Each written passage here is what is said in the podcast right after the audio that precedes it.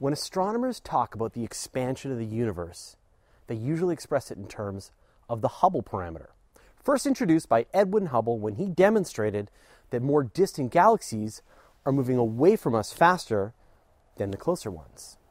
The best measurement for this parameter gives a value of about 68 kilometers per megaparsec. So let's recap. Hubble, universe, galaxies, leaving, further means faster. And then I said something that sounded like blah, blah, Lando, blah, blah, Kessel Run, 68 kilometers per second per megaparsec, which translates to if you have a galaxy 1 megaparsec away, that's 3.3 million light years for those of you who haven't seen Star Wars, it would be expanding away from us at a speed of 68 kilometers per second. So 1 megaparsec in distance means that it's racing away at 68 kilometers per second. This is all because space is expanding everywhere, in all places, and as a result, distant galaxies appear to be expanding away from us faster than closer ones. There's just more space to expand between us and them in the first place. Even better, our universe was much more dense in the past, and as a result, the Hubble parameter hasn't always had the same value. Now, there are two things affecting the Hubble parameter: dark energy, working to drive the universe outwards, and matter, dark and regular flavor, trying to hold it together. Pro tip, the matter side of this fight is currently losing.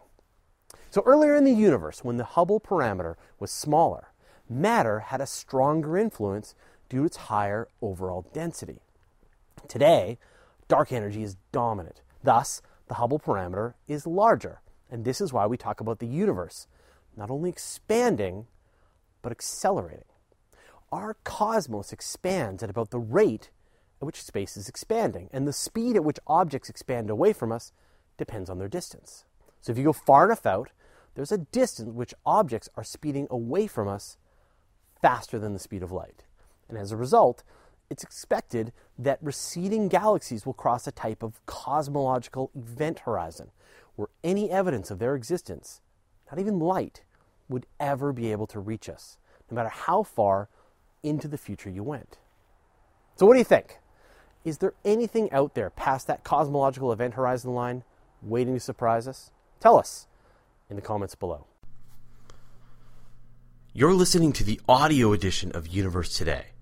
You can send us an email at info@universetoday.com, follow us on Twitter, Google+, or Facebook. And you can see the video version of everything on our YouTube channel.